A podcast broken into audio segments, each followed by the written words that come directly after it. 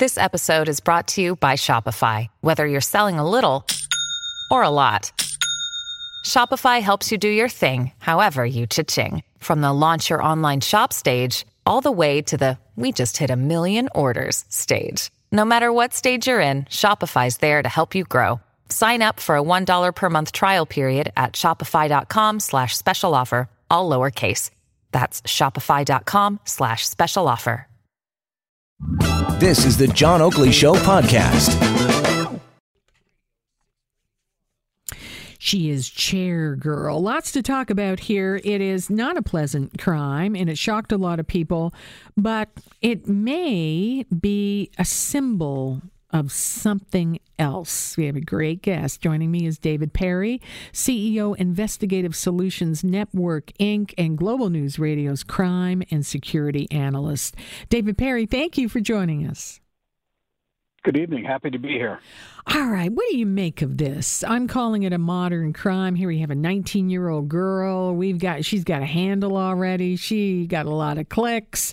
She was on a video. And order to get all this attention, she tossed a chair. We know how it goes. Somebody put, could have been killed.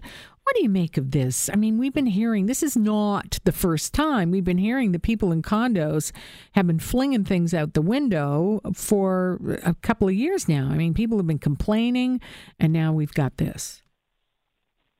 Yeah, it seems to me that this young lady wanted to get some overnight stardom and mm-hmm. obviously post this and have it go viral. And, you know, perhaps there was some alcohol and or drugs or a combination that uh, led her to this really bad decision. And, uh, you know, the unbelievable part is that she actually did post it after you'd think that the common sense might have kicked in when she saw how dangerous that was and how closely that chair came to striking a vehicle and, and possibly killing somebody. So we'll uh, we'll see how how time serves her in terms of her uh, you know her remorse or what she thinks about what she's done.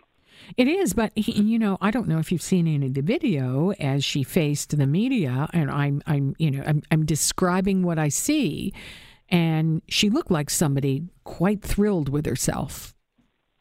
Yeah, she does seem to be somebody who's enjoying the limelight and uh, enjoying the thrill. And I agree with you that it's a fairly new phenomenon where people are trying to get their stardom overnight, as I said, by doing something so foolish and so dangerous and and then enjoying the the aftermath, including the arrest and including the public attention. It just doesn't make any sense to me. You know, as we talk about the bigger problem, should, uh, should police take that into consideration here? I mean, we have one thing that it was very dangerous. On the other hand, we've got something that that seemed to be kind of cool by this person. Is there enough? Is there enough punishment for that attitude and that crime?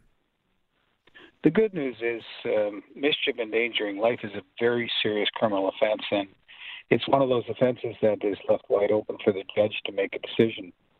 And part of uh, the consideration for the sentencing will be, you know, the either the remorse or the lack thereof by by the accused. And from what we're seeing, as you said, and her parading around the media and seem, seeming to enjoy the the attention, I don't think that's going to impress anybody. So she could be somebody who's uh, given a significant sentence as a is a form of sending a message and giving the appropriate punishment. But uh, let's just hope we don't get a whole pile of copycats now, because that's the next thing we have to worry about. It is true, and so I mean, she only had two thousand dollar bail. I mean, she's nineteen. That didn't seem very much to me. It was endangering people. No surprise at all that a 19 year old for a charge like this would get out right away on a very minimal bail. Welcome to Canada. Unfortunately, it's uh, it's very difficult to keep anybody in custody before their trial these days. And as you know, we have people who commit homicides and they get bail and they're they're allowed to be free until their trial. So no surprise here at all. All right, I want to move to something else. You know, uh, it's no secret we've got uh, women and Me Too and public opinion affects judgments and the law. It just does. And now 30 women who've come forward to accuse a former RCMP doctor of sexual assault. Well, the Toronto police have ruled out charges. David, as we just said, you know, this has been a lot of change when it comes to crime and punishment on this. What do you make of this decision? Well, I think first of all, I uh, I feel for all of the survivors, all of the victims in this case. All of these women that have come forward obviously feel that something very serious has happened, and I'm not suggesting for a second that it didn't. But surprisingly, um, the police have chosen not to lay charges. And I must tell you, in, in today's climate, the police will lay charges with a very small amount of evidence when it has to do with a sexual crime. And I and I have seen and I've reviewed cases where, um, you know, it's a sort of a he said, uh, she said situation, mm-hmm. and there's no other evidence other than the report, and then you've got a very strong denial, of course. And generally speaking, the police will go ahead and, and move forward with charges and, and allow the courts to dive into the whole issue and let a judge make that final decision. And I kind of expected that might be what would happen in this case. 30 women, a lot of them uh, tied to the law enforcement mm-hmm. community, people that uh, are respected and trusted, and to have this kind of an outcome today is, I have to admit, I'm, I'm, I'm shocked as well, and I'm surprised, but I can't really comment any further until I have a look at uh, exactly what the lack of evidence they're they're going to refer to that led them to make this decision. And at the end of the day, the, the truth is the truth, and the police have to have evidence to support that all of the allegations and all of the actions of the suspect in this case that he actually had the thought that he was doing it for a sexual purpose. And I think that's where some of this might have got lost. I, I think on behalf of the women who reported and, and uh, who were strong enough to come forward, I think they may deserve another level of review of the investigation. Again, not suggesting that the police made the wrong mm-hmm. decision or did a poor investigation, but transparency in situations like this is always a good thing. If I was the lead investigator in this case and I made that decision, and the uh, the public decided, or the, the, the powers to be decided that that case should be reviewed, we wouldn't take any offense to that at all. And, and perhaps a second review, maybe by the Office of the Independent Review Director, which is sort of a standard place to start, wouldn't be a bad idea. And through that, becomes a public document and something that people can then sink their teeth into and, and then make a valid decision based on what is, what is there and what's not there. This one, this one is a a bit of a one-off. I, I'm quite surprised. I thought there would have been charges, but I just don't know what lack of evidence was there to make the police uh, come to this final decision. All right. You mentioned whether or not there was a sexual nature to what he was doing. We've heard this before. These are different times. One of the things that's confusing to me and to other people is what the true meaning of sexual assault is. We're very confused. You know, it used to be rape and this, and we had different categories. Sexual assault's pretty broad, isn't it? It is pretty broad, and and uh, I specialized in that for uh, uh, many many years. And, but I, I can tell you this: um, sometimes it's more frustrating to the police, and especially on a case where I'm I'm gonna I'm gonna just guess that the police were very passionate about what they were doing in this case and listened to these victims and and felt for these victims and had empathy, and maybe themselves are very frustrated that they don't have the basic evidence to go ahead and proceed with charges and so there may be two sides of this equation that are both frustrated, but I think it's significant enough that somebody independent should just have a look at this. And, and you said and, it is the office. Yeah, you did. I mean, RCMP doctor, police investigating other police. Is is that a factor here? Let's.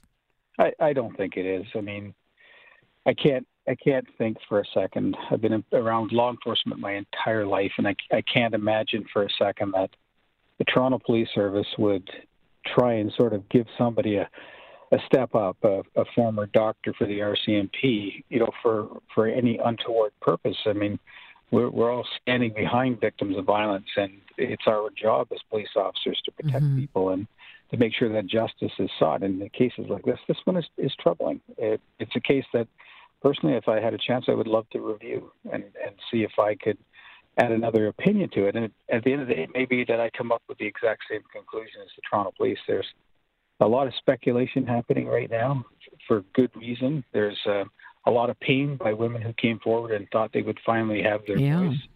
And I, I can only imagine how disheartening and how, how discouraged they must be by this case. At the end of the day, the Toronto Police may have made the exact decision based on their their investigation and whatever evidence they had, and uh, and it's one of those cases where it's going to be a very difficult day for all the survivors. Uh, let me ask you you know, we've been talking about different times, you referenced it. How much does that affect things? We've been through all through an incredible journey here. Some say the pendulum has swung too far, and then we saw it swing back, and then we see, you know, land somewhere else. Bill Cosby is not a free man, although we do understand he says he's having an incredible experience in jail, unquote. You know, how much does public sentiment and the kind of discussion we've been having around Me Too affect the reality of cases and charges? Well, it, does affect, you know, sort of the process, and it affects, um, you know, the the opinions and maybe even in some ways the, the policy that comes out of the Crown Attorney's office. And uh, when all of that is said, for example, uh, I'll give you a good example. When we go into domestic violence situations, if if there is a threat of evidence, and not even something that would support mm-hmm. a conviction, but an, an absolute threat of evidence that somebody has assaulted somebody in domestic violence situation, they're they're arrested. Yeah. And they're charged. And the same thing in sexual offenses. If there's a threat of evidence to hang that charge, they'll go ahead and charge. And again, sort of uh, dismissing the idea that usually when we go to court, the crown attorney makes a quick um, determination on whether they have a reasonable prospect of a conviction, and if they don't, they'll withdraw the charges. But not in sexual offenses, not in domestic violence offenses, because we'd rather err on the on the big oversight of caution and charge somebody mm-hmm. and lose the charge mm-hmm. and lose the charge rather than have somebody victimized the second time. But then you've got a situation like we're talking about, and all of these women are being victimized a second time, and I don't think on purpose, but just the nature of what's happening. I think they truly believe that there were going to be charges laid. 30 women complaining about one person. That's a lot of people. And in cases like that, that's the first thing we look for in, in let's call it serial sexual mm-hmm, offenses mm-hmm. or serial sexual predators is we we look for commonalities. We look for okay, but if uh, the subject, and it's usually a man, if he's done it more than once, you know, now we're starting to get fire, and um, now we're starting to get a ball rolling, and we start developing evidence, and people who are unknown to each other start talking about things that happen to other people. The patterns all start coming together. There's corroboration, and it's not necessary that you have that, but there's corroboration through independent victims and witness statements, and suddenly you've got yourself a case. And it seems that whatever happened in this case, it didn't quite get to that threshold, and I'm puzzled by it. But uh, I have a lot of faith in the Toronto Police and, and the right. Sex Crimes Unit. There's people there with a lot of expertise, and I'm I'm guessing that they're not feeling real good about the decision that they had to announce today. All right, David Perry, it was great to have you and your view on all this stuff. You have a lovely evening, David. It's a pleasure. Anytime. David Perry, CEO, Investigative Solutions Network and Global News Radio's crime and security analyst. Thanks for listening to the John Oakley Show podcast. Be sure to rate, review, and subscribe for free at Apple Podcasts, Google Podcasts, and anywhere else you get your on demand audio.